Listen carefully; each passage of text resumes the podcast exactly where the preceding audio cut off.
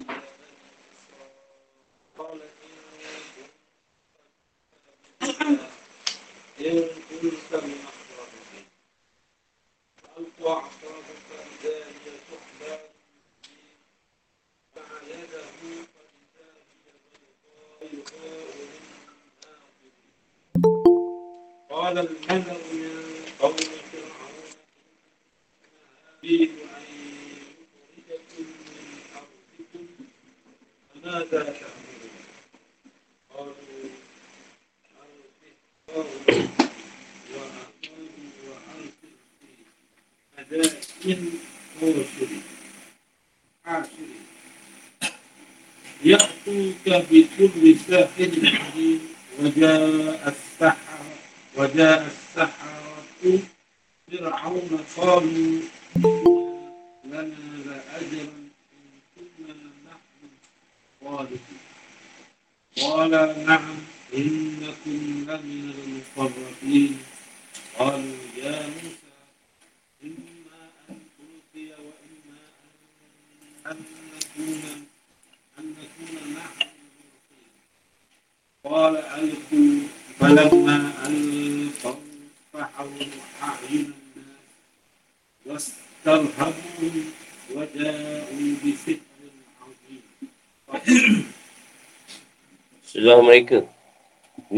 Dan kami utus Musa dengan bukti-bukti kami kepada Fir'aun dan pemuka-pemuka kaumnya.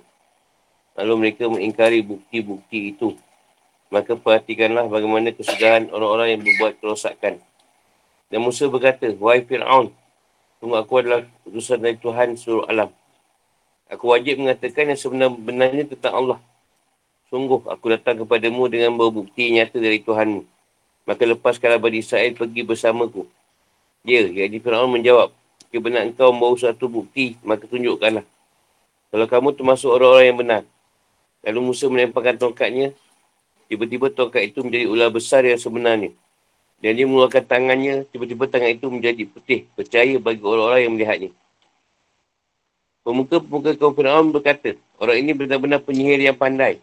Yang nak mengusir kamu dari negerimu. Fir'aun berkata, maka apa saranan kamu? Pemuka-pemuka itu menjawab, tahanlah untuk sementara dia dan saudaranya. Dan utuslah ke kota-kota berapa orang untuk mengumpulkan para penyihir agar mereka membawa semua penyihir yang pandai kepadamu. Dan para penyihir datang kepada Fir'aun. Mereka berkata, apakah kami akan mendapat imbalan jika, jika kami menang? Dia, ini Fir'aun menjawab, ya, maka kamu pasti termasuk orang-orang yang dekat kepadaku. Mereka, ini para penyihir berkata, wahai Musa, engkau akan menempelkan, yang akan menempelkan lebih dahulu. Atau kami yang menempelkan. Musa menjawab, lemparkanlah lebih dahulu. Maka setelah mereka menempelkan, mereka menyihir mata orang banyak dan menjadikan orang banyak itu takut. Kerana mereka memperlihatkan sihir yang hebat. Yang ini menajukkan. Araf ayat 103-116. Min Ba'dihim. Salah rasul yang disebutkan sebelumnya. Musa. Dia dijuluki dengan kalimah, kalimullah. Orang yang langsung berbicara dengan Allah. Yang ini Musa bin Imran. Dia adalah, dia adalah Nabi yang paling agung dari Bani Israel. Fir'aun adalah gelaran seluruh Raja Mesir di masa dahulu. Ada yang mengatakan namanya Menatah bin Ramsis. Dia banyak nama. Ramsi satu, Ramsi dua, Ramsi tiga. Nah, tapi dia punya gelar Fir'aun. Kalau kita agung. Dia hidup pada tahun 1225 sebelum Masihi. Dari keluarga ke-19. Gelar ini sama dengan gelaran Kisra untuk Raja Persi, Persi dan Kaisar untuk Raja Rom. Ayatina, mujizat yang menunjukkan kebenaran seorang Nabi seperti tongkat dan tangan yang berkilauan Mujizat, mujizat Nabi Musa. Musa tu kalau dia buka tangan dia tu, baru keluar cahaya putih. Wa mala'ihi. Kaumnya secara umum. Wa zalamu bihazat. Bihaz. Ingkar tak ada ayat itu. Akibatun mufsidin. Rosak di muka bumi dengan kafiran mereka. Akibat ini maksud adalah pembinasaan mereka. Hakik. Atau hakikun. Sepatahnya atau serayaknya. Ala anda aku. Untuk aku tidak berbicara. Untuk banun mubin. Allah yang besar. Wanazak ayadah. Dia mulakan tangannya dari sakunya. Baidok. Putih bercahaya dan berkilauan. Lim Naziri. Berbeza dengan keadaan sebenarnya. Yang pada akhirnya hanya kulit yang mati. Nampak biasa je tapi tuan keluarkan cahaya. Daripada tangan dia tu. Rasa Irun Alim. Seorang sungguh seorang Aisyah yang hebat. Dalam surah Ashura boleh dipahami bahawa kapal ini keluar dari Fir'aun sendiri. Jadi seolah-olah mereka yang ini para pemuka atau pemimpin kaum Fir'aun mengucapkan hal tersebut bersama Fir'aun dari hasil kebicaraan mereka. Selama hasil Nabi Musa AS. Dia pun katalah Musa ni sihir hebat sangat. Tak nak lawan. Cari orang lain. Lawan ni. Tak murun. Pendapat kalian untukku. Al-Gis wa Ahab. Tangguhkanlah masalahnya dan saudaranya. Janganlah kita putuskan sekarang. Ha, tangguh dulu. Kuat sangat Musa ni. Al-Madai. Al-Mad'in. Kota-kota terdapat dari kuasa Fir'aun. Hashirin. Hashirin. Merupakan pada al-sihir dari setiap kota yang ada. Zahirin alim. So al-sihir yang mahir dalam bidang sihir. Lebih Musa dari ilmu sihirnya. Dan mereka dikumpulkan. Turki. Kau menempalkan tokatmu. Nah, nah nun mulkin.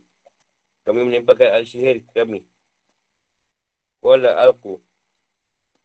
Perintah itu untuk mengizinkan mereka menempel terlebih dahulu sebagai siasat Musa untuk menampakkan kebenaran di hadapan manusia dan menyaksikan. Dia tanya, ah, Musa siapa nak nampak dulu? Kau ke aku? Musa kata, kau orang nampak dulu. Sebab Musa nak tengok. Sebab mana sihir dia tu. Falamma al-qaw. Jika mereka menimpa tali dan tokat-tokat mereka. Syaharul ain. Syaharul a'yunal nas. Mereka menyihir mata manusia dengan memutar atau memalingkannya dari penglihatan mereka sebenarnya. Jadi silap mata. Lagi mata manusia tu jadi macam benda tak tali nampak dia ulau pada tali. Macam silap mata tu magic tu. Dia silapkan mata kita. Pastar habu hub. Mereka menakut-nakutkan manusia. Dengan membayangkan kepada mereka bahawa apa yang mereka lempar itu adalah ular-ular yang bergerak. Seolah nampak ular banyak. Padahal tak ada bukan ulau. Persesuaian ayat.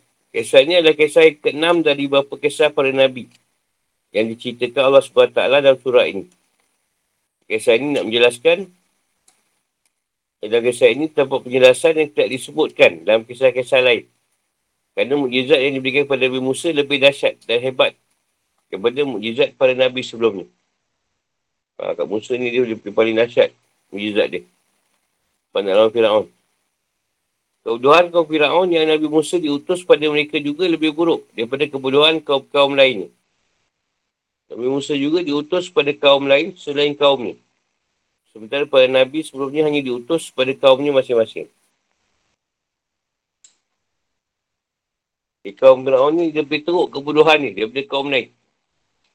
Yang lain tu bodoh juga tapi yang Fir'aun ni lagi bodoh pengikut dia. Lagi teruk. Perangai dia. Jelasan sejarah. Nabi Musa AS disebutkan lebih dari 130 kali dalam Al-Quran. Ha, Musa, Nabi Musa disebutkan 130 kali. Banyak Nabi Musa ni kan. Banyak kisah yang menarik dan menakjubkan tentangnya. Lari daripada ia lahir dan ketika orang surah Al-Quran membunuh anak-anak lelaki kaum Bani Israel dan biarkan hidup anak-anak perempuan Akibat kebijakan Firaun ini, Ibu Musa menempatkan anaknya ke sungai ini dalam sebuah peti. Dan Allah kembalikan anak itu kepadanya untuk disusukannya dan seterusnya. Kisah Musa bersama ibu dan saudaranya itu diceritakan dalam surah Al-Qasas, Al-Qasas dan Toha. Dan ketika remaja dilanjutkan dengan kisah kaburnya atau larinya Musa dari Mesir menuju negeri Madian. Kerana ia membunuh seorang warga Mesir Kipti untuk membantu seorang dari Bani Israel. Kisah ini disebutkan dalam surah Al-Qasas ayat 15 sampai 21 dan dalam surah Toha ayat 40. Selanjutnya kisah Tang Musa ketika beri haiwan gembala milik dua orang putri Nabi Shu'aib. Al-Qasas 22 hingga 25. Dan dia diambil sebagai menantu oleh Nabi Shu'aib Al-Qasas 26 hingga 38 dan Toha 41. Setelah ia mengembalikan haiwan ternak Nabi Shu'aib sebagai mahal dan sebagai mas kahwin selama 10 tahun di lembah suci dan metua. Kisah pengangkatannya menjadi rasul. Dan ketika ia pergi mencari kayu kering untuk jadikan api sebagai penghangat badan bagi isterinya. Kisah ini terdapat dalam surah Al-Isra ayat 2 hingga 3, Tuhan 6 hingga 9, 17 hingga 36 dan 42 hingga 47. Surah Al-Qasas 45 hingga 46 dan 29 hingga 35. Al-Furqan 35 hingga 36. Ashura 12 hingga 16. An-Nam 7 hingga 21. As-Sajadah 23 hingga 25. Dan An-Naziat 15 hingga 19.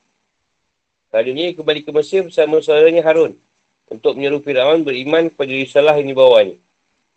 Hal ini ceritakan dalam surah Al-Araf 14 ke 105 dan Ashura 12 dan 22. Dialog Musa dengan Firaun tentang ketuhanan Allah SWT dan penampakan mujizat sebagai tanda kebenaran risalah kenabiannya. Disebut dalam surah Toha 55 dan Ashura 24 ke 28. Sikap Firaun yang membangkang dan mengingkar akan ketuhanan Allah. Bahkan ia mengaku sebagai Tuhan. Lalu perintahnya untuk membangun sebuah bangunan raksasa. Bangunan bangunan yang tinggi. Piramid lah tu agar ia boleh naik ke langit. Disebutkan surah Al-Qasas 38 dan Al-Mu'min 36 hingga 37. Dan disebutkan Allah SWT melalui firmannya. Firman berkata, Hai Haman, buatkanlah bagiku sebuah bangunan yang tinggi supaya aku sampai ke pintu-pintu. Iaitu pintu-pintu langit. Supaya aku dapat melihat Tuhan Musa. Dan sungguhnya aku memandangnya seorang penusta. Dia pula nak mana Tuhan tu sebagai penusta. Al-Mu'min 36 hingga 37. Selanjutnya Nabi Musa menampakkan mujizat tokat menjadi ular dan tangan yang berkilau di hadapan Fir'aun. Disebutkan dalam surah Al-A'raf 106 hingga 126.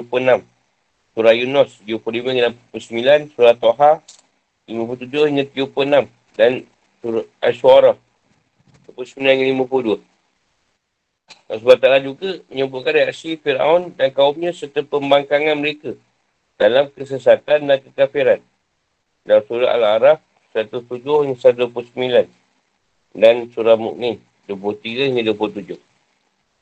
Konspirasi keluarga Fir'aun untuk membunuh Musa dan pembelaan terhadapnya dari seorang yang beriman. Dari keluarga Fir'aun disebutkan surah Al-Mu'min. Beberapa yang 35 dan 38 hingga 46. Lalu Fir'aun yang merendahkan dan meremehkan Musa disebutkan dalam surah Al-Zuruh 51 hingga 54 An-Naziyat 22 hingga 26. Pada tanda kebesaran Allah berupa sembilan azab yang ditipukan pada Fir'aun dan kaumnya ketika mereka menustakan Musa. Jadi azab yang pamungkas terhadap mereka. Tanda-tanda kebesaran adalah paceklik, kemarau, kemiskinan, kematian, kekurangan buah-buahan, angin taufan, belalang, kutu, katak dan darah. Tongkat yang menjadi ular, tangan yang berkilauan, terbelahnya laut dan keringnya air laut untuk Bani Israel. Semua itu adalah mujizat yang diberikan kepada Nabi Musa. Adapun tanda-tanda kebesaran Allah berupa azab yang sembilan terdapat dalam surah Al-A'raf 130 hingga 135, Al-Isra' 101 hingga 102, Toha 59, An-Nam 13 hingga 14, Al-Qasas 36 hingga 37, Al-Zuhruf 46 hingga 50, Al-Qamar 41 hingga 42 dan An-Naziat 22 hingga 21. Mengenai Fir'aun yang ditenggelamkan sama kaumnya di Laut Merah. Disebutkan dalam surah Al-A'raf 136 hingga 137. Surah Yunus 90 hingga 92. Al-Isra' 103 hingga 104. Toha 77 hingga 79. Al-Shurah 52 hingga 68. Al-Qasah 39 hingga 40. Al-Zuhruf 55 hingga 56. Dan Al-Duhan 17 hingga 31. Dan Al-Zariyat 38 hingga 40. Ini kalau orang 4D masalah ni kalau dia tengok ni. Tapi nak cikam lah. Ni. Nombor lah. Hati-hati. Tak azab yang akan ditipukan pada Fir'aun dan kaumnya di akhirat, di dalam dapat pelajaran. Setiap orang mengaku sebagai Tuhan berlaku sombong dan menentang surah para Nabi. Semuanya disebutkan dalam surah Hud 99 Al-Qasas 41 hingga 42, Al-Mu'min 45 hingga 50 dan Al-Duhan 43 hingga 50. Masa hidupnya Nabi Musa, Bani Israel meniru perilaku paganisma masyarakat Mesir. Tak ada yang beriman kepada Nabi Musa dan anak cucu dari kaum. Itu pun dengan dihantui rasa takut terhadap Firaun yang boleh saja menyeksa mereka dan paksa mereka untuk kafir dan menyembah bahari. Kalau berfirman, maka tak ada yang beriman pada Musa selain keturunan dari kaumnya dalam keadaan takut. Bahawa Fir'aun dan para pemuka kaumnya akan menyiksa mereka. Surah Yunus 83. Ketika mereka melihat para penyembah bahala, kaum Yahudi pada waktu itu minta kepada Musa untuk buatkan Tuhan bagi mereka. Sebagaimana halnya para penyembah bahala itu memiliki Tuhan. Mereka juga minta agar manisan dan madu yang diturunkan pada mereka dari langit diganti saja dengan biji-bijian, bawang merah, bawang putih dan sayur-sayuran. Dan surat bakaran disebutkan, kami tak tahan hanya makan dengan satu macam makanan saja. Al-Baqarah 61. Dan juga dalam surah Al-A'raf, beratlah untuk kami sebuah Tuhan. Yang ini berhala. Sebagainya mereka mempunyai beberapa Tuhan berhala. Al-A'raf 138. Kisah pemukulan batu kemudian terpacarlah dua belah mata air. Disebutkan dalam surah Al-A'raf 159 hingga 160. Diturunkannya manisan dan madu disebutkan dalam surah Toha. 80 hingga 82. Dan Nabi Musa pergi meninggalkan Bani Israel untuk memenuhi janji berjumpa dengan Tuhannya. Sebelumnya, ia telah menulis loh atau lembaran-lembaran yang berisi wasiat-wasiat yang dituntut pada Bani Israel untuk mengamalkannya. Dan surah Al-Araf disebutkan. Dan kami telah menjanjikan pada Musa dan berikannya Taurat 30 malam. Al-Araf 142. Ketika itu Nabi Musa pergi ke Bukit Tur. Sambil buat patung anak sapi sebagai Tuhan bagi Bani Israel untuk mereka sembah. Patung itu diperbuat daripada emas yang dikumpulkan dengan piasan pada perempuan. Dengan pengaruh angin dan kriket atau bekas tapak kaki kuda Jibril. Patung itu boleh mengeluarkan suara seperti suara sapi. Lalu dia berkata kepada mereka, inilah Tuhan kalian dan Tuhan Musa. Sayang Nabi Harun tidak berhasil menghalang mereka dari menyembah anak sapi itu. Mereka berkata, mereka jawab, kami tidak akan meninggalkannya dan tetap menyembahnya, yakni patut anak sapi. Sampailah Musa kembali pada kami. Toha 91.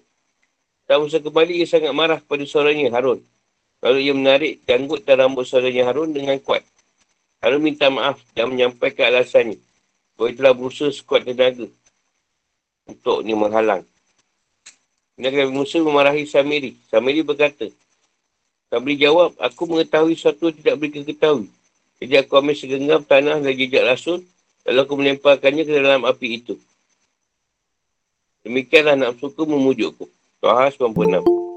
Jadi setelah itu Nabi Musa mengusirnya dan menghukumnya untuk selalu mengatakan, La misas, janganlah menyentuh aku sama hidup ni. Kisah penyembahan nak sapi disebutkan dalam surah Al-Baqarah 54 dan 92 hingga 93. Al-A'raf 148 hingga 154 dan Tuaha 84 hingga 98. Allah SWT melalui Nabi Musa merintahkan Bani Israel untuk memasuki tanah yang suci, Palestin, tanah yang dijanjikan. Namun mereka membangkang sehingga akhirnya tanah tersebut diharamkan bagi mereka. Mereka tersesat di bumi selama 40 tahun dan hidup di tanah gesang sejak mereka keluar dari Mesir sampailah Nabi Musa wafat. Dan mereka menyeberangi sungai Yordania atau sungai Jordan. Lalu mereka menguasai daerah Ariha dan daerah sekitar barat Jordan selama 40 tahun. Kisah tersebut diceritakan dalam surah Al-Ma'idah 20-26. Di pasir Allah jelaskan dalam surah Al-Baqarah dan Al-Araf bahawa dia mengangkat Bukit Sur, Bukit Sur ke atas kaum Bani Israel. Seolah bukit itu menjadi payung. Bukit itu sinar. Mereka mengira bahawa bukit itu akan ditimpakan pada mereka. Bahkan mereka sudah yakin akan ditimpakan. Bukit itu bukan macam terampung. Nampak dia orang. Allah perintahkan mereka untuk mengambil seluruh hukum yang diturunkan pada mereka dengan sungguh-sungguh. Iaitu dengan mengamalkannya tanpa berfikir panjang atau ragu-ragu. Kisah Nangang Bukit disebutkan dalam surah Al-Baqarah 63 hingga 64 dan Al-Araf 171. Meskipun sudah dinampakkan keajipan kisah lembu betina atau sapi tadi, Al-Baqarah ayat 67 hingga 34 telah dijelaskan, telah kita jelaskan dalam jilid pertama. Bagi saya tak juga mengambil pelajaran di hal tersebut. Kaki mereka keras. Tetap keras seperti batu atau bahkan lebih keras lagi. Berbagailah nasihat Nabi Musa tak mempengaruh pada mereka. Nabi Musa bersikap keras terhadap karun sehingga hartawan yang membangkang. Seorang hartawan yang membangkang.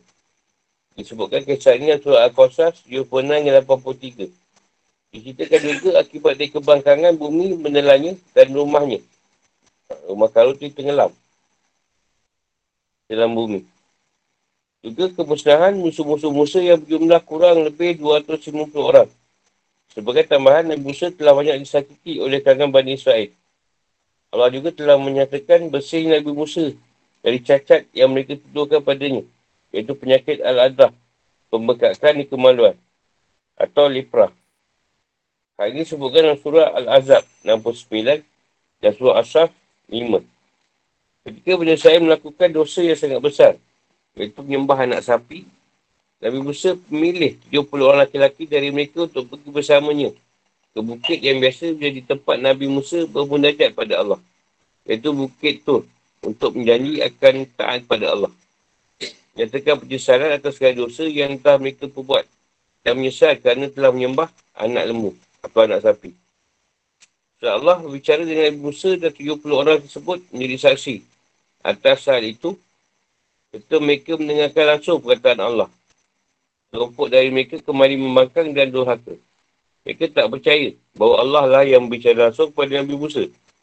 Dan dia lah yang telah memberikan kitab Taurat kepadanya. Akhirnya mereka disama oleh suara yang keras. Dan mereka sama-sama menyaksikan hal tersebut. Dan Allah bangkitkan mereka setelah mereka mati dimatikan, dibangkitkan balik. Akibat kecangnya suara samaran halilintar. Kerajaan Nabi Musa mohon dan merendahkan dirinya kepada Allah dan mohon kepadanya untuk memaafkan perbuatan orang-orang yang bodoh di antara mereka. Kisah disebut dalam surah Al-Baqarah ayat 55 hingga 56, Al-Araf 155 hingga 157.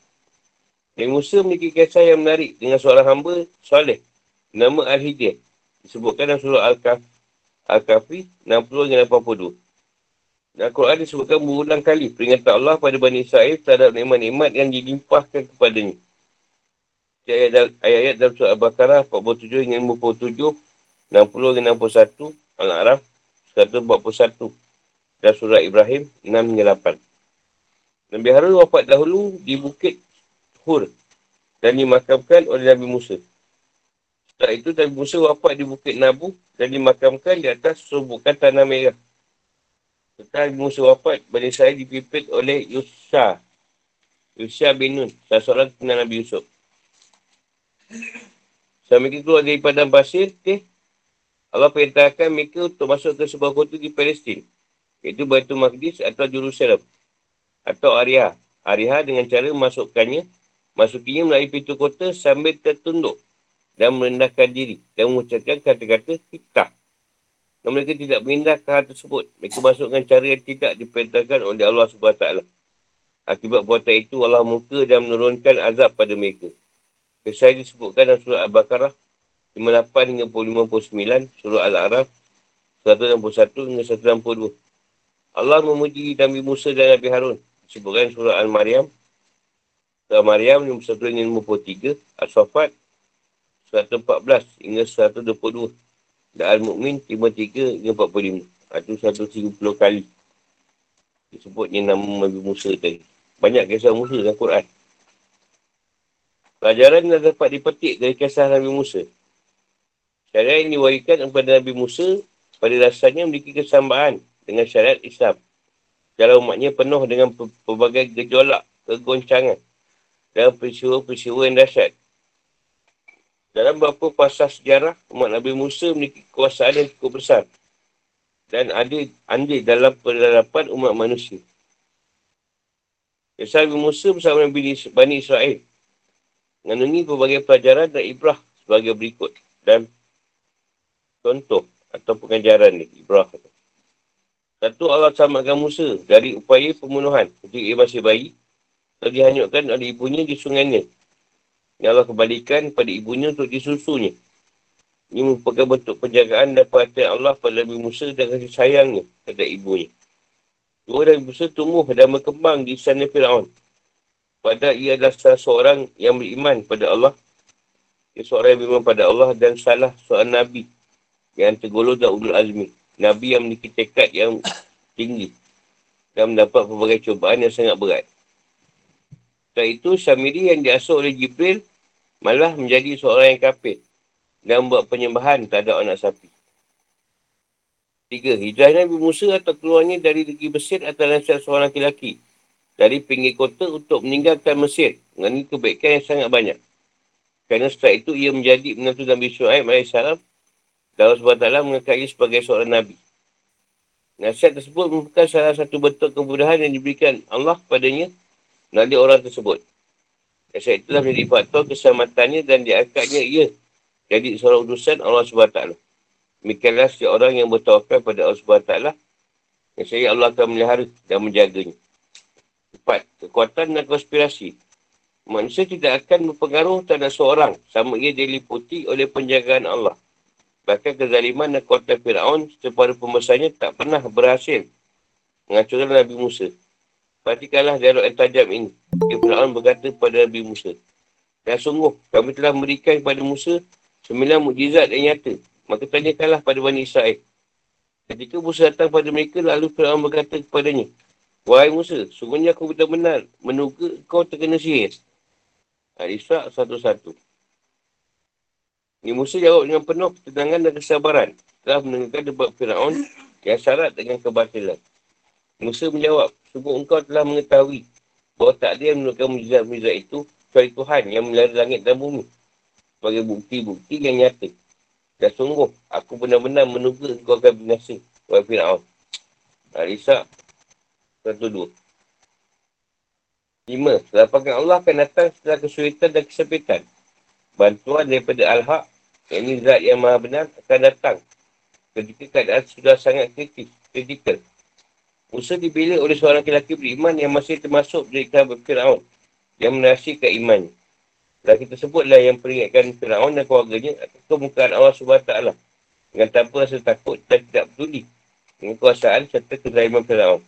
Dia berikan contoh dengan umat yang terdahulu. Allah berfirman, seorang lelaki yang beriman di antara keluarga Firaun yang menasihkan imannya berkata, apakah kalian akan membunuh seorang yang mengatakan Tuhan ku adalah Allah? Padahal ia datang bawa keterangan jelas dari Tuhan kalian. Al-Mu'min 28-35 6. Apabila keindahan dan kelazatan iman telah mengasihi jiwa, seluruh kesulitan dan musibah akan nampak ringan. Oleh sebab itu, para tukar sihir beriman pada Tuhannya Tuhan Nabi Musa tanpa mempedulikan kemarahan dan kezaliman Fir'aun.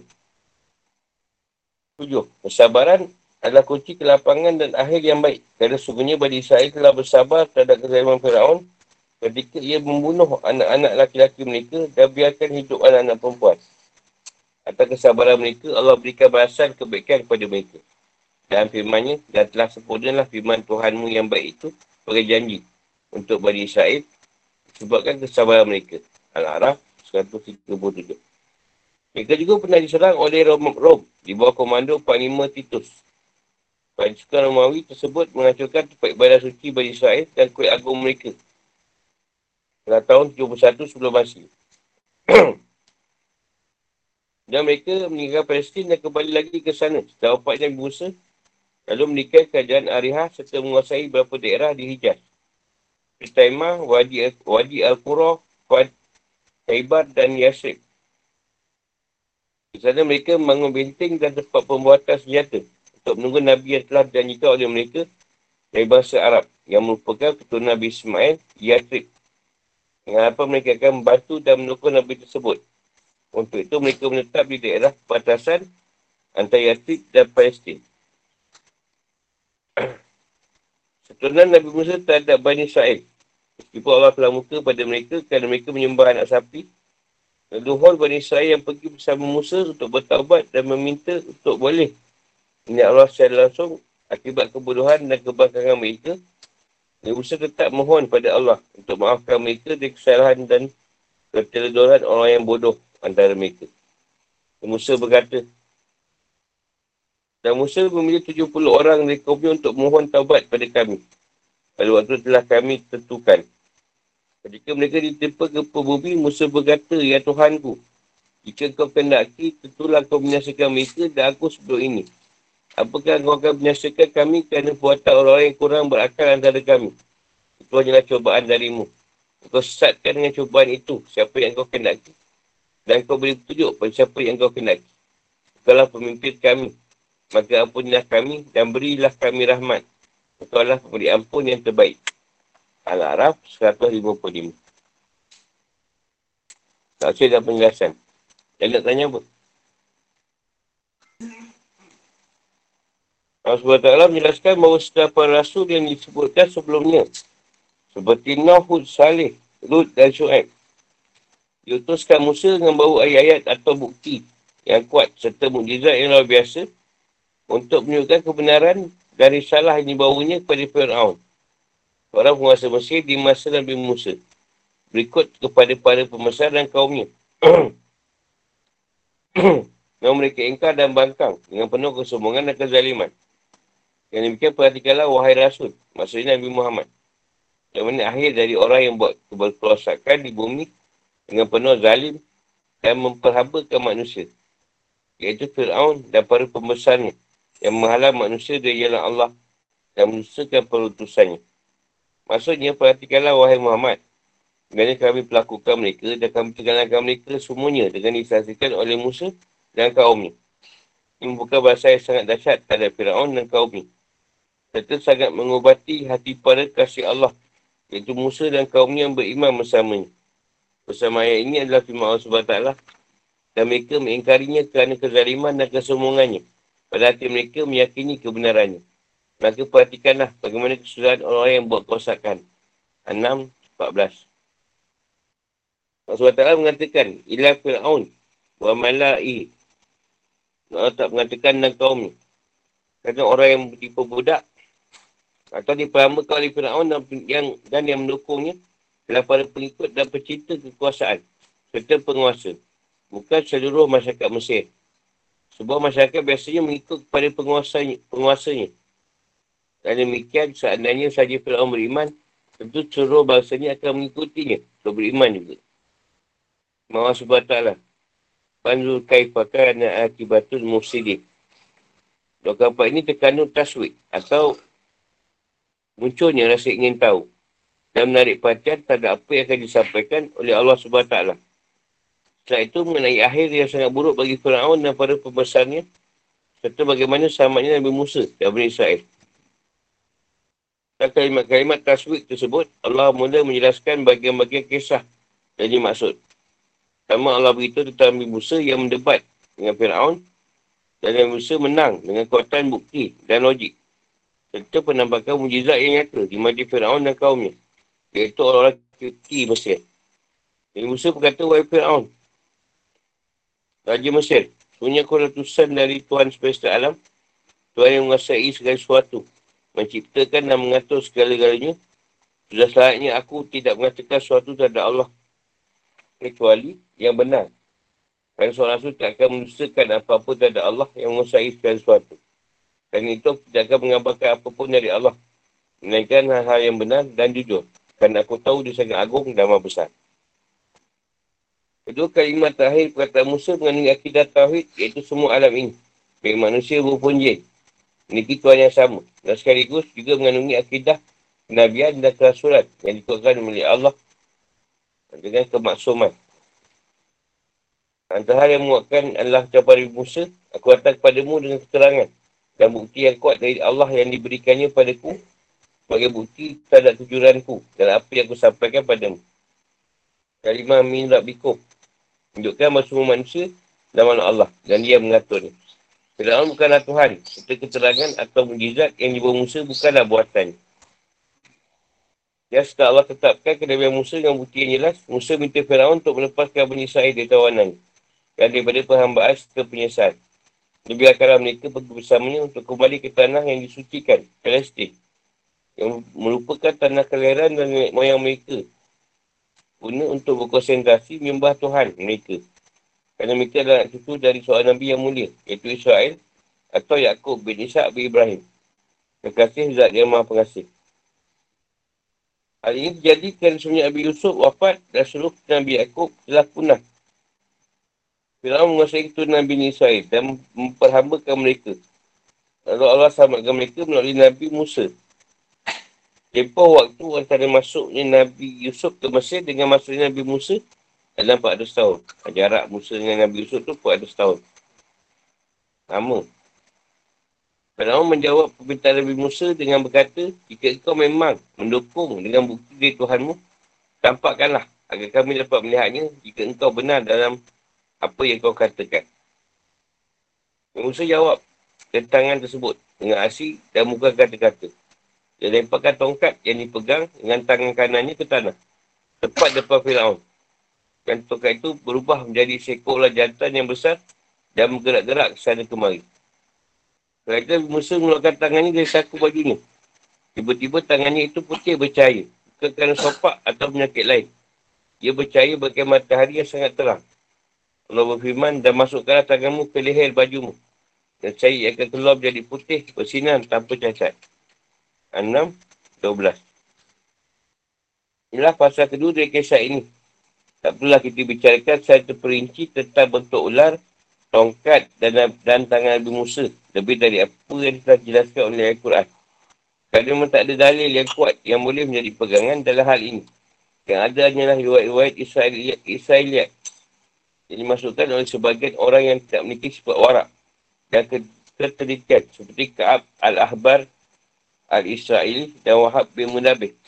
Yang berasal dari bangsa Parsi. Dan diketahui dalam sejarah bahawa awal munculnya fitnah dan gejolak politik di masa-masa awal Islam dilakukan oleh sekelompok Asyabiyin pada pengikut Abdullah bin Sabah, seorang Yahudi. Dan beberapa kelompok dari bangsa Parsi yang masuk Islam dengan tujuan mengentam Islam di dalam. Umar bin Khattab terbunuh di tangan Abu Dulu'ah, seorang yang berbangsa Parsi yang diutus oleh sebuah sektor rahsia di Parsi Osman bin Affan juga dibunuh akibat dosa-dosa yang ditiupkan oleh Abdullah bin Sabah. Dan tibalah fasa ketiga dari kisah ini. Yang maksudnya adalah perkataan pada pembantu Fir'aun. Para tokoh di kalangan kaum Fir'aun yang sejalan dengannya dan menjadi para pembantunya berkata, Inna hazah nasahirun alif. Nantinya Musa berpengalaman dan menguasai berbagai seni dan macam-macam ilmu sihir. Dan ia sangat berbahaya kerana boleh saja ia tarik perhatian dan simpati orang ramai dengan sihirnya. Hal itu boleh saja menjadi faktor kemenangannya terhadap kita. Ia boleh menebut kuasa kita dan mengeluarkan kita dari daerah ini melalui sihirnya. Semua itu jelaskan dalam tegas dalam ayat lain ketika mereka berkata kepada Nabi Musa dan Nabi Harun. Mereka berkata, apakah engkau datang kepada kami untuk malingkan kami dari apa? atau kepercayaan yang kami dapati daripada nenek moyang kami yang mengerjakannya. Jadi menyembah balik. Jangan kamu berdua mempunyai kuasaan di bumi. Yang ini negara Mesir. Kami takkan mempercayai kamu berdua. Yunus 38. Kata tersebut sebenarnya adalah gaung dari apa yang dikatakan oleh Fir'aun yang difirmankan oleh Allah SWT. Dia Fir'aun berkata pada para pemuka di sekelilingnya. Pemuka tu pemimpin. Sebenarnya dia Musa ini pasti seorang penyihir yang pandai. Dia hendak mengusir kamu dari negerimu dengan sihirnya. Dan itu apakah kamu sarankan? Asyurah, tempat dia dia 35. Hanya jadilah apa yang mereka takuti. Allah SWT. Dan kami tegurkan kedudukan mereka di bumi. Dan kami percayakan kepada Fir'aun dan Haman. Bersama para tenteranya apa yang selalu mereka takutkan dari mereka. Al-Qasas 6. Para pembesar dan batu Fir'aun meneruskan perkataan dan pendapat mereka kepada Fir'aun. Mereka berkata setelah Fir'aun minta pendapat mereka dengan ucapannya di atas. Dan apakah kalian? Sarankan. Tunda dahulu masalah Musa dan saudaranya. Kita kirimlah sekopok pasukan ke kota-kota dan daerah kawasanmu dan kumpulkanlah para ahli sihir dari pelbagai daerah. Mereka mengatakan pelbagai kota kerana para ahli sihir biasanya banyak beraksi di kota-kota besar yang menjadi tempat keramai manusia. So, cari orang yang pandai dengan sihir untuk lawan dengan Musa. Sihir masa itu sangat dominan. Mereka kira bahawa apa yang dibawa oleh penambil Musa adalah bagian dari mantara-mantara para penyihir. Kerana itu mereka mengumpulkan para ahli sihir untuk berlawan dengan Musa. Sebagai tandingan dari mujizat yang ia tampakkan kepada mereka. Allah berfirman. Dia Fir'aun berkata, apakah engkau datang kepada kami untuk mengusir kami dari negeri kami dengan sihirmu, wahai Musa? Maka kami berpasti akan menerangkan sihir sepacak itu kepadamu. Maka buatlah suatu perjanjian untuk pertemuan antara kami dan engkau. Yang kami takkan menyalahkannya dan tak pula engkau di suatu tempat yang terbuka.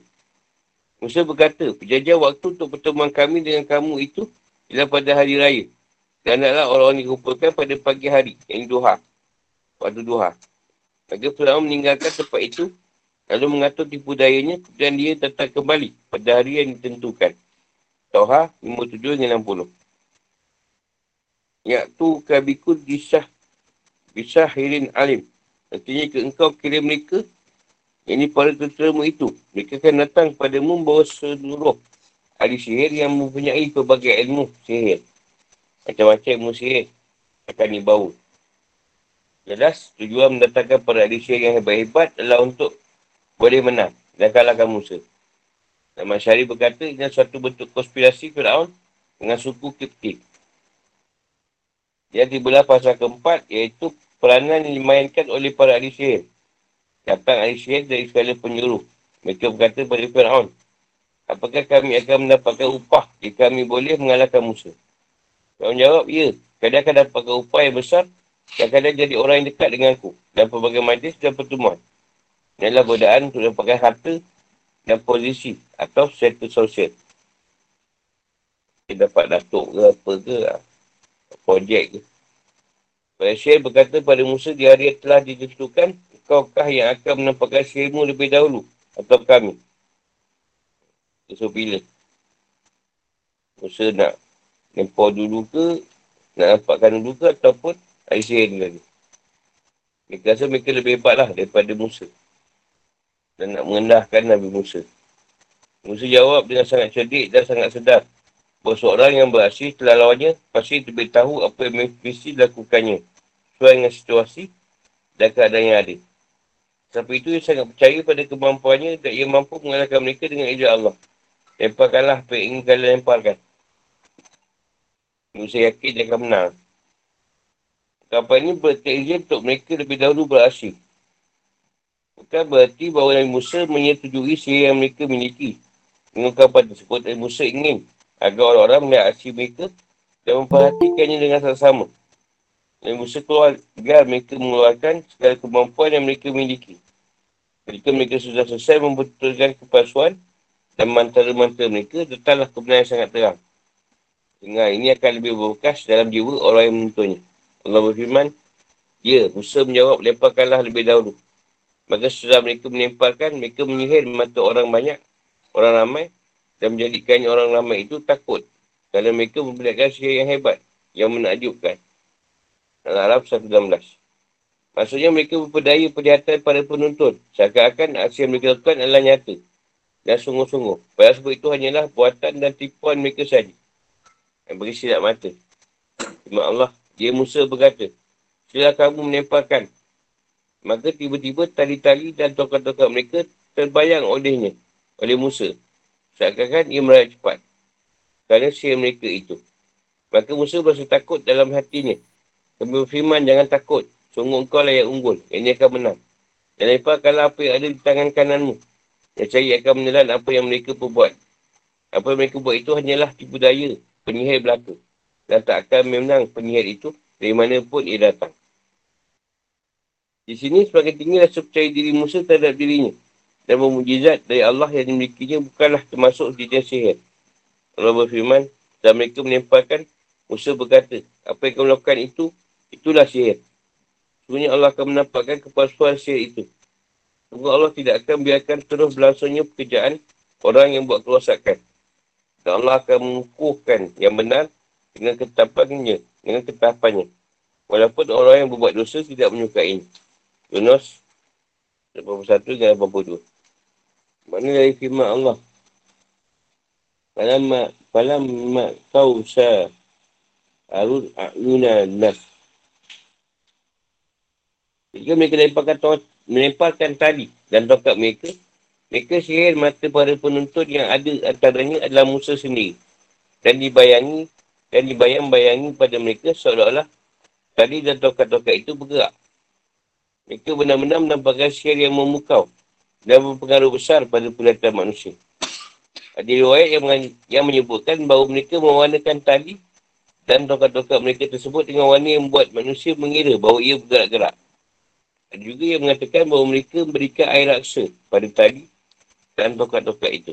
Ha, dia dah hias tongkat tu So, dia sihir, dia tunjukkan sihir dia. Fikir kehidupan atau hukum. Ayat yang menceritakan tentang Nabi Musa mengenai pelajaran seperti berikut. Satu. Semua ba'asna min ba'dihim. Semua ba'asna min ba'dihim Musa bin baik bil jatina.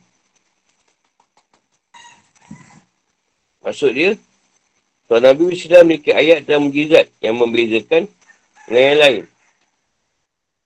Dan seandainya ia tidak memiliki hal tersebut, menerima perkataan dari risalahnya tidak akan lebih utama dari menerima perkataan dari orang lain.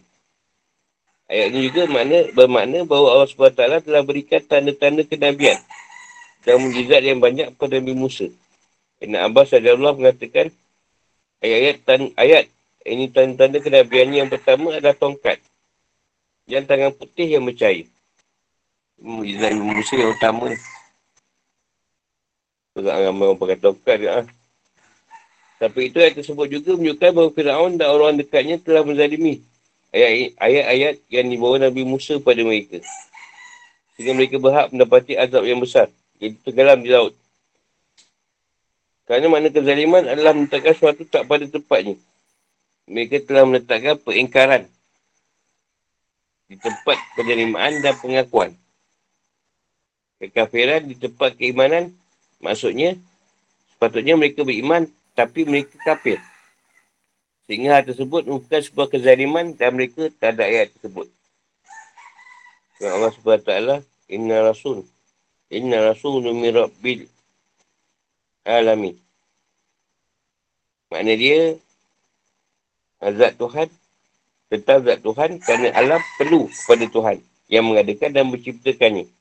Di samping itu, alam juga bersifat lemah dan selalu berubah-ubah yang membuatnya perlu pada Tuhan yang mengatur dan mengarahkannya.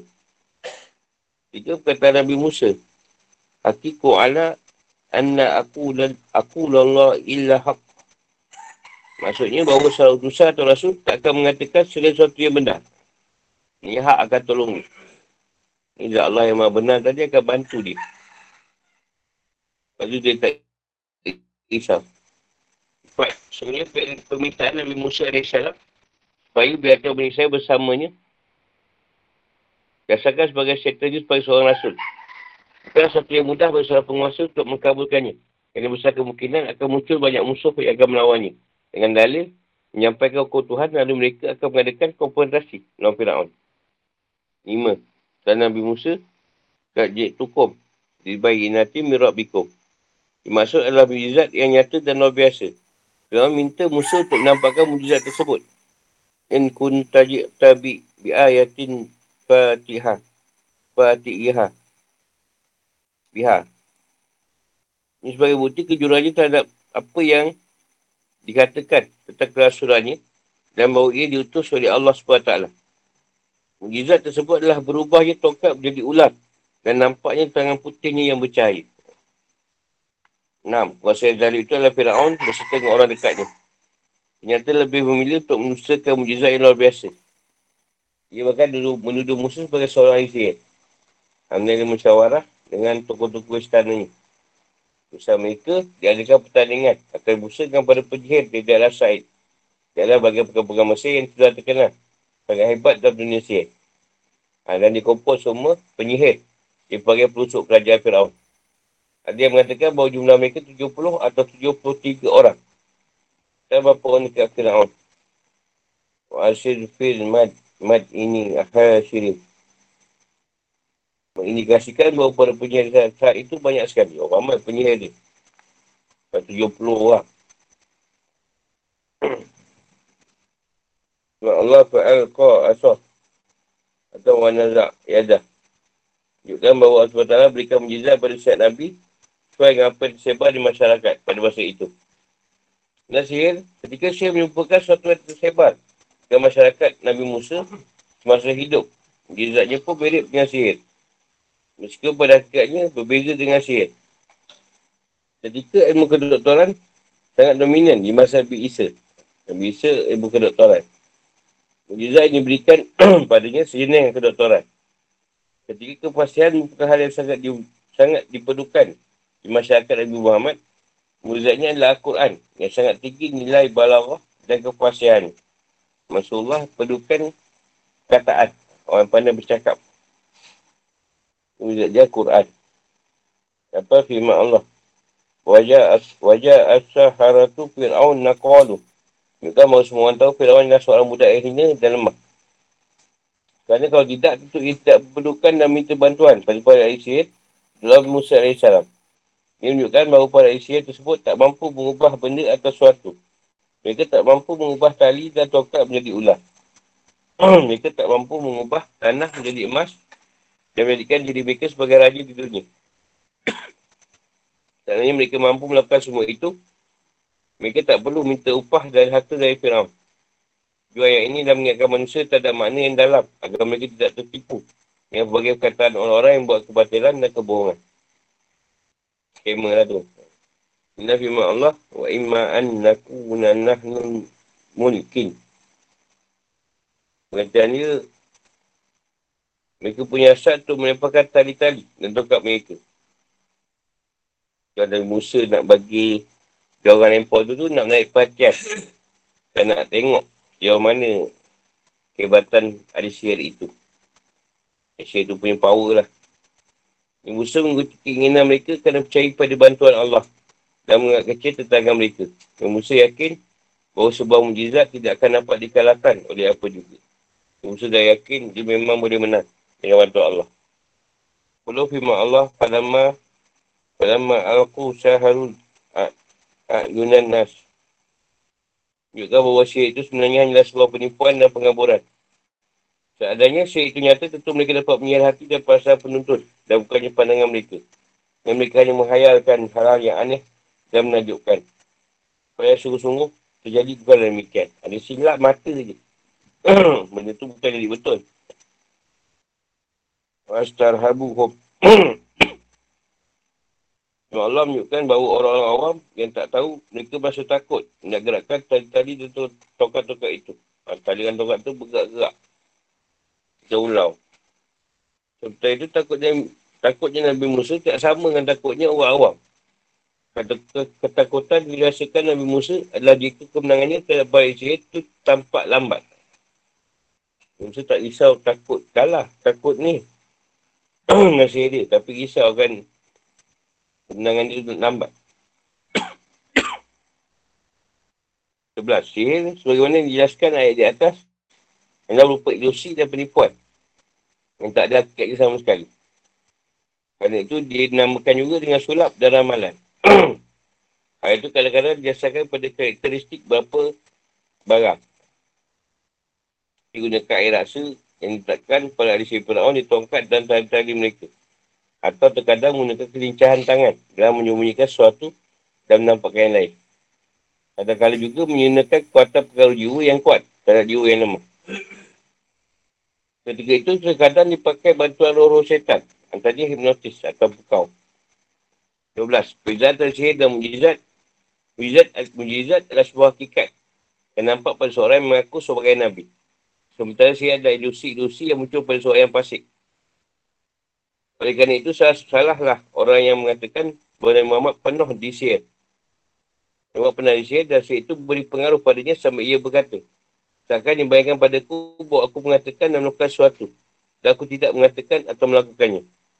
Lalu dikatakan bahawa seorang wanita Yahudi yang menyihirnya menggunakan sebuah bejana. Tempat benih kurma yang diletakkan di bawah tanah sebuah sumur. Tempat seorang berdiri kalau ingin mengambil air dari sumur itu. Sampai kemudian Jibril datang memberitahukannya. Nabi SAW merintahkan agar bejana itu dikeluarkan sampai akhirnya hilanglah apa yang dirasakan Nabi SAW. Semua itu adalah ulah-ulah kelompok-kelompok etis yang mencuba bermain-main dengan hal yang menyangkut kenabian. Untuk selanjutnya, membatalkan mujizat para Nabi SAW. Juga pertanyaan dengan firman Allah. Wala yuhdihu sahir, sah, sahiru hai su'ata. Jadi saya dikatakan bahawa wanita Yahudi melakukan hal tersebut kerana kebodohannya. Kemudian Allah SWT beritahukan Nabi nya akan hal tersebut. Tapi tak boleh dikatakan kalau hal tersebut berhasil membaikkan Nabi. Apalagi sampai membuatnya mengatakan atau melakukan sesuatu tanpa sedar. Panjang tajuk lah.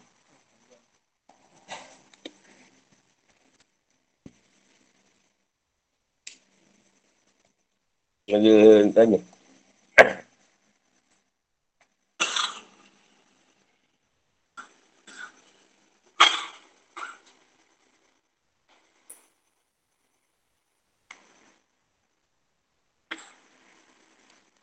Dia kalau tunjukkan ke sihir ni dia kalau dia tu ada orang yang hebat-hebat ke dia cakap jangan kacau. Jangan kacau lah persembahan dia tu. Sebab dia terganggu. Sihir dia. Kalau dulu top lah anak dayak. Anak dayak selalu buat persembahan. Dia buat apa kan anak dayak tu pun. Anak dayak tu tak cedera pun. Sihir ni dia main pandangan je. Kalau jiwa lemah senang lah kena. Kalau jiwa tak kuat, ha, payah. Payah nak kena sihir ni. Tak ada. Itulah dia pun ikut Nabi Isa juga. Nabi ni memang Jibril yang ni. Ni jaga dia. Nabi ni asal. Jadi bila Jibril tinggalkan dia, dia nampak bekas kuda Jibril. Kuda Jibril tu, dia ambil tapak kaki tu. Dia puja dia. Dia beritahu waktu tu campur dengan emas. Dia minta emas-emas. Orang perempuan ni dia buatkan patung. Patung berupa lembu lah. Ha, dari situ lah dia, dia suruh sembah. Dia kata ni lah. Tuan Musa kata dia.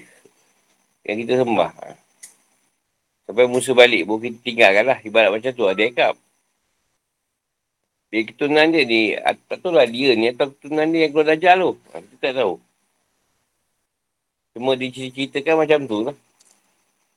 Tapi sambil ni memang di bawah penjagaan Jibril. Ha, asalnya. Ha. Jadi sebenarnya kalau zaman Imam Mahdi tu, seakan-akan juga zaman Nabi Musa dengan Fir'aun. Sebab dia akan mendapat perintah-perintah macam Fir'aun ni lah. Tunjuklah apa pun. Tunjuklah apa ke, tidak akan dipercayai. Kita contoh COVID lah. Dia tak boleh terima pun benda lain. Ini kan daripada dia juga. Ha, luar daripada yang dia tak setuju. Dia akan terima perubatan lain untuk cerita-cerita COVID ke apa pun tak akan terima. Ada dah letak dia punya satu lain dia. Ha. Tak kisahlah. Kita tunjuk hebat kita boleh baik ke orang tu. Tak ada. Dia takkan terima. Kan? Ha, ramai usah-usah DP bawa guna benda ni, guna benda tu. Tapi, dia tolak. Dia tetap ada ubat dia sendiri. Ha, macam tu lah pegangan dia. Sama lah macam zaman Fir'aun juga.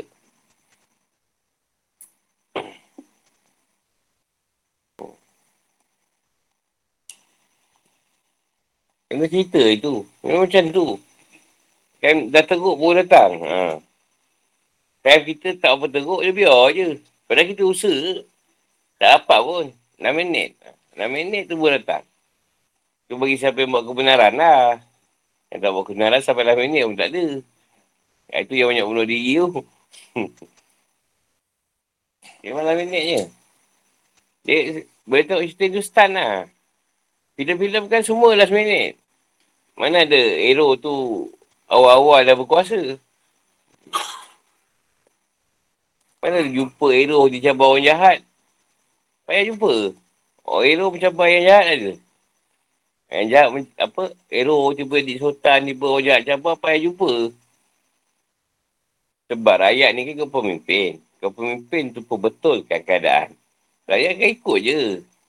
Kan? Tapi pemimpin si tak mau betulkan. Ha, nak macam mana?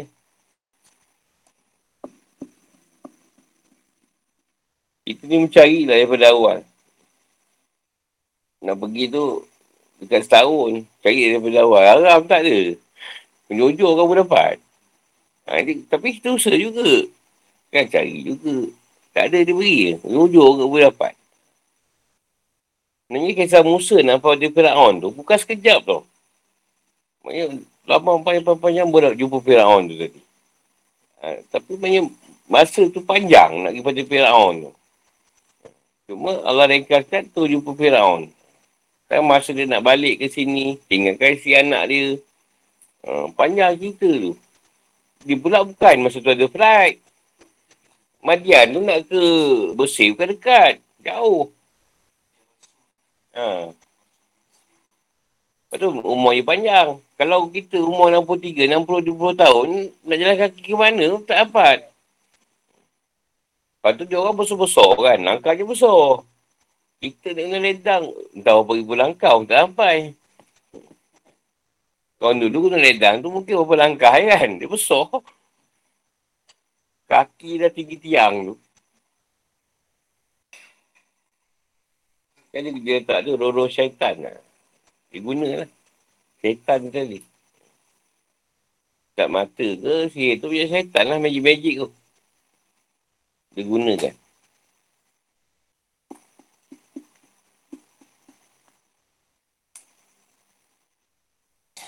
Pada cerita kain air tu, Nabi pun kena juga Rasulullah. Tapi, bukanlah kena yang berat. Sikit-sikit je kena. Nak pergi Nabi rasa. Tapi Nabi tak rasa, dia boleh dah beritahu. Keadaan tu macam mana. Dia musnahkan lah. Ha, cuma Nabi tak lah. Kena sihir yang berat. Ha, macam rasa, rasa kesan sihir tu. Ibu Musa kena juga. Dia bekatkan kemaluan. Orang try juga. Lagi nak tanya. Dia sampai situ je dah. Ngantuk ayah baca. yang tengok, yang tengok sedap lah. Sebab tu dia katakan beza, nak bezakan sihir yang mujizat tu tak susah. Sihir ni dia cari benda untuk diamalkan. Jadi menjadilah benda tu. Ha, mujizat tak.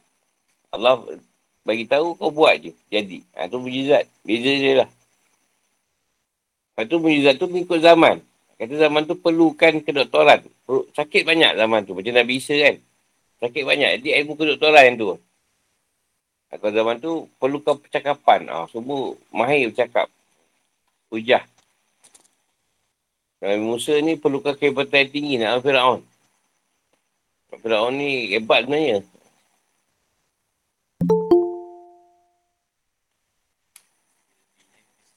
Hmm. Hmm. Maksudnya risai macam tu. Ya maksudnya syirik lah. Kan sekarang ni Islam tu kan nama je. Ha.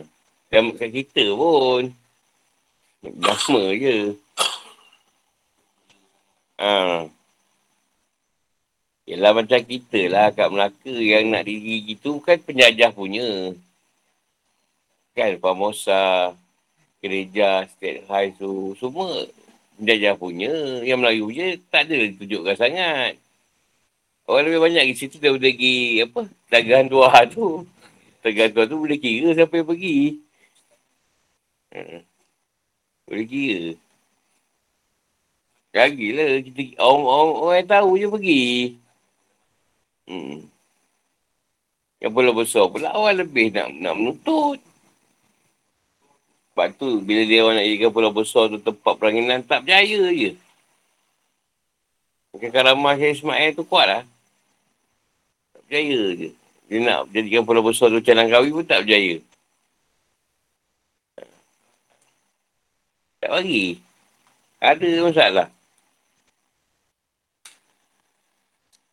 Lagi tanya.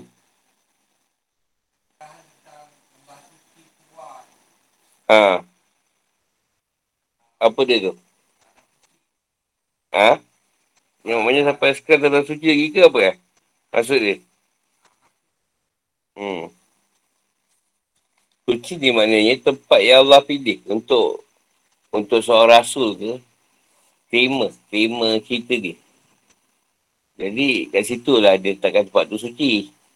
Tak kisahlah mana kau kata tempat tu tempat mau menerima ni para rasul lah. Sama kita ni kan sebut sebutkan pelik pula orang. Hmm. Tempat-tempat yang diterima. Ha, contoh Arafah. Ketemu Adam dengan Aura. Kita sebutlah tempat suci tapi suci lah. Bagi orang yang pergi situ. Tempat yang menerima cerita Tuhan. Banyaklah tempat suci tu. Ke Palestin lah. Kau tak takkan dia rebut kan. Suci tu sampai nak dia rebut-rebut lah. Tak ada apa pun.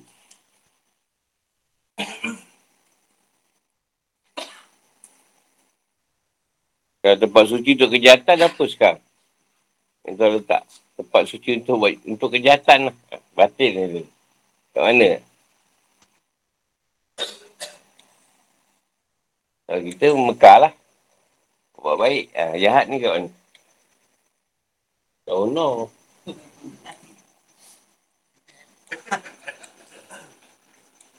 Tak apa suci sangat tu. Ha? Itu orang Hindu.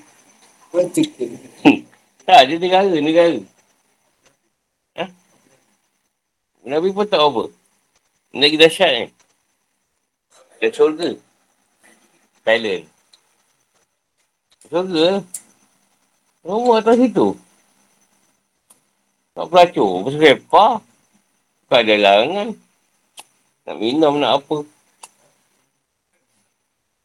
Lepas tu siap nombor satu Thailand. Siam. Kan nombor satu Siam. Tak libit. Kenyataan dia. Siam mana pernah dijajah. Negara di dunia satu-satu negara. Tak pernah ditakluk. Siam lah.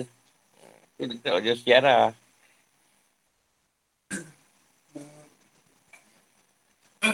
Dekat je kan Malaysia sebelah je. Nak kahwin? Siap. Kan lah. Dadah sana. Apa semualah masuk sana. Surga dunia lah. Satu dunia atas sana kan. Tak kisah negara mana. Malaysia ke mana US ke. Las Vegas, mana kita nak pergi sana. Tak sanggup. Di Thailand semua orang sanggup pergi lah. Ha. Pergi kereta. Sana. Ha. Ketum, ganja, apa semua boleh. Ha, semua sana lah. Muka anak-anak bikin muka ke apa ke. Nak di bapuk. Kau bapuk sana, pening kepala tengok. Kalah perempuan. Baru lagi ni, pertengah cantik, yang tu cantik. Bapuk dunia.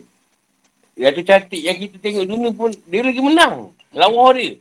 Oh Allah, aku cakap. Tak saya ingat satu universe. Baca dik bap. Ni bapuk. Tak kalah ni. Yang laki sini pun kalah. Saya pergi Google tengok. Yang menang semua Asia je. Tapi yang lawak Thailand tak senarai. Top 5. Marah orang Thailand. Orang Thailand, Thailand nak kalah. Aku sebab lelaki semua tu sebab tu aku berani tengok. Kan semua lelaki kan. Kira pertandingan cantik lelaki lah kira. tak, tak ada masalah nak tengok. Ha, dia bukan pertandingan cantik perempuan. Yalah, betul lah kan? Oh, saya dah nak tengok. Semua lelaki tu. Kapuk. Thailand tu, nombor satu. Pelacuran, industri utama dia, pelacuran. Kita nak cek Tiger Show kelab, payah jumpa. Ada semua. Rimau menari. Tiger Show. Aku pelik asal nama rimau macam tu.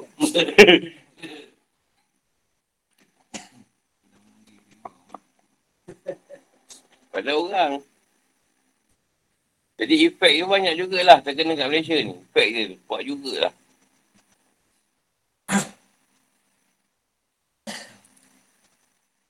Negeri yang tak Tuhan. Negara tak Tuhan apa? Tak ada Tuhan. Negara. Tak menyembah Tuhan. Ha? Eh, sebutlah betul-betul. Macam segar je. tapi ni, ni nombor satu lah. Dia banyak banyak tapi dia nombor satu sekarang. Dia tak Tuhan. Apa agak-agak? Hampir lah, hampir. Boleh bagi. Dia pun salah satu tapi bukan yang nombor satu lah. Ha, K-pop. Korea lah. Nombor satu. Sekarang lah. Kat Tuhan negara ni. Kenyataan dia, negara lain tak pengaruh. Pengaruh pada kita. Tak beri pengaruh kan negara lain. Kalau tak Tuhan, Sweden dengan Norway, tak ada pengaruh pun. Tapi Korea punya pengaruh kat kita. Sebab target dia orang Islam, nak dijatuhkan. Dan dia masuk tu. Dia pun dia tak Tuhan pun, dia akhlak bagus. Moral dia. Dia bagus. Yang kau nak dengar apa? Lagu apa tu? PS5 tu apa? Itu PS5 tu. Ha?